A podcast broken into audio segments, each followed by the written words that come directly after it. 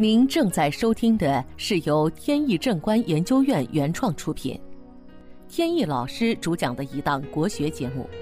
这里以真实案例的形式，摒弃晦涩难懂的书本理论，力求呈现一堂不一样的文化讲座。今天跟大家聊一个关于起名字的话题。随着三胎政策的放开，近一段时间来找我起名字的人越来越多，随之而来也碰到很多有关到底什么是中国传统起名的问题。我觉得有必要专门找一期节目跟大家讲一讲这个事。传统起名依靠的是两个依据，第一是八字用神。第二是周易八卦。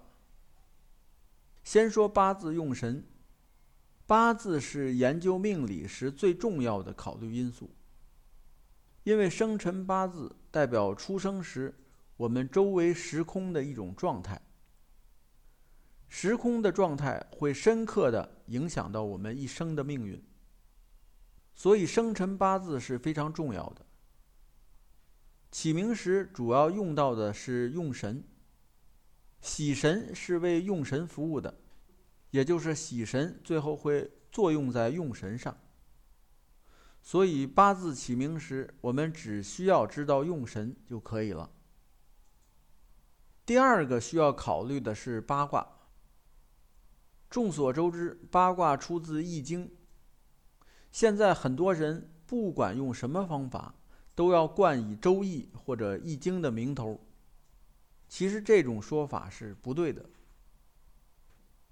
从古至今，在中国，所有接受过传统文化教育的人，都知道《易经》上写的是什么。因为在古代，《易经》是四书五经之一。如果一个读书人没看过《易经》的话，那就不算是读书人。从有科举考试一开始，到晚清。这种现象都没改变。那么《易经》到底写了些什么呢？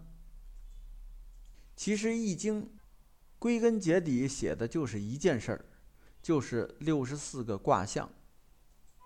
这六十四卦是由八卦，即乾坎艮震巽离坤兑这八个卦象两两重合而得来的。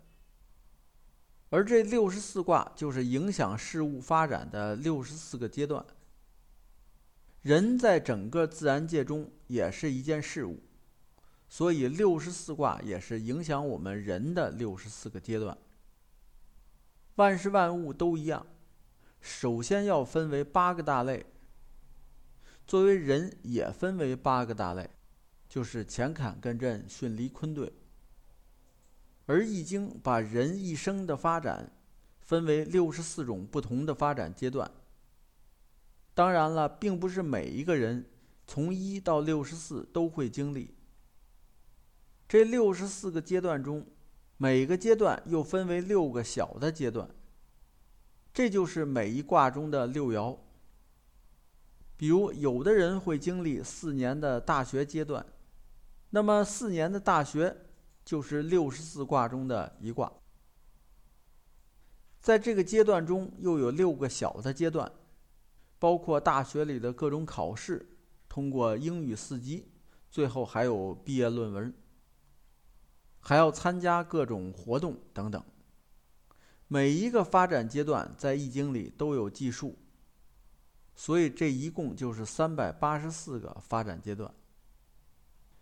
也就是说，《易经》写的事情，就是事物发展的三百八十四个阶段。易经就是靠这个来分析人生的，或者是分析某一件事物的发展历程。但是起名字时，我们不需要用到六十四卦，因为人的名字是跟随人一生的。我们并不会因为我们发展阶段改变了，就要换一个名字。所以我们只需要知道。这个人是八大类里边的哪一类就可以了。本节目由天意正观研究院原创出品。如需获取更多信息，请在任意网络上搜索“天意正观”即可。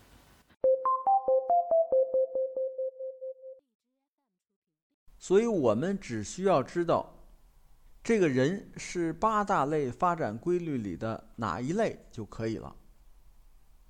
再总结一下，起名从命理方面需要考虑两点。第一是五行的用神，就是金木水火土中，你需要用到哪一个？第二，在乾坎艮震巽离坤兑八卦中，你属于哪一类人？根据这两个命理因素来起名，就是我们传统的命理起名。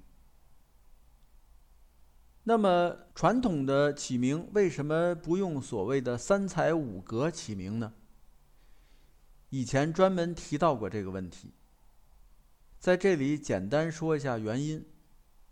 五格起名和三才五格、五格数理、五格抛象，所有带有五格的说法都是一回事儿。首先，这种起名方法产生的时间很晚。一九一八年才在日本产生，传到中国的时间也很晚，最早是在台湾。大家都知道，台湾有相当长的时间是在日本统治之下的，时间是从一八九五年甲午战争以后。当时清政府和日本签订了《马关条约》。从那时开始，一直到一九四五年日本投降，这五十年间，台湾都是在日本统治之下的。而在这个时期，台湾的官方语言是日语，因此在台湾留存了很多日本的文化。五格起名就是其中之一。国民政府收复台湾以后。台湾跟香港的关系就相对要密切一些，这个起名法就传到了香港，但是长时间都没有进入到大陆。进入大陆是九十年代的事情，到现在也就二三十年，所以时间非常晚。第二个原因就是在日文的汉字中，有大概百分之十几的汉字。其写法跟我们大陆这边是不一样的，但是写出来的字我们基本都认识。它是我们汉字的异体字。五个起名法的核心就是数笔画，那么笔画一变，吉凶属性自然就变了。第三是文字的义理不同，因为中国的汉字。在唐代就已经传到了日本，距现在已经有一千几百年了。在这期间，有很多汉字的意义发生了根本的变化，所以不能根据日本对汉字的理解来作为我们的依据。第四，我国汉字的笔画发生过演变。离我们最近的演变就是一九五五年推行的简体字。实际上，简体字早在清朝末年就已经大量使用了，比如在太平天国，简体字大量出现在太平天国的官方文书中，甚至当时的钱币使用的就是简体字，比如钱币上的太平天国的国字。用的就是后来的简体字，就是方框里是玉字，而不是简体字的或字。那么可想而知，应用到名字上就有问题了。如果按照繁体字数笔画得来的吉凶，使用简体字书写，那吉凶属性当然就不一样了。以上这些就是传统起名不使用五格法的原因。刚才提到的是根据命理方面的起名，再谈下在命理起名基础上的古诗词起名。其首先要符合生辰八字的五行属性，第二要符合八卦的属性。在这两个前提都具备的情况下，我们用古诗词起名，这样可以使名字更有文化内涵。古诗词主要有两类，一是先秦古诗词，主要是《诗经》和《楚辞》；第二类就是以唐诗宋词为主的诗词。古诗词起名。对起名者的文化素养要求是非常高的，而它的难度也非常高。因为命里起名很多字是不能用的，而剩下的那些少量的能用的字，还要在诗词中找到源头，难度就可想而知了。所以大家在选择起名机构时，还是慎重为好。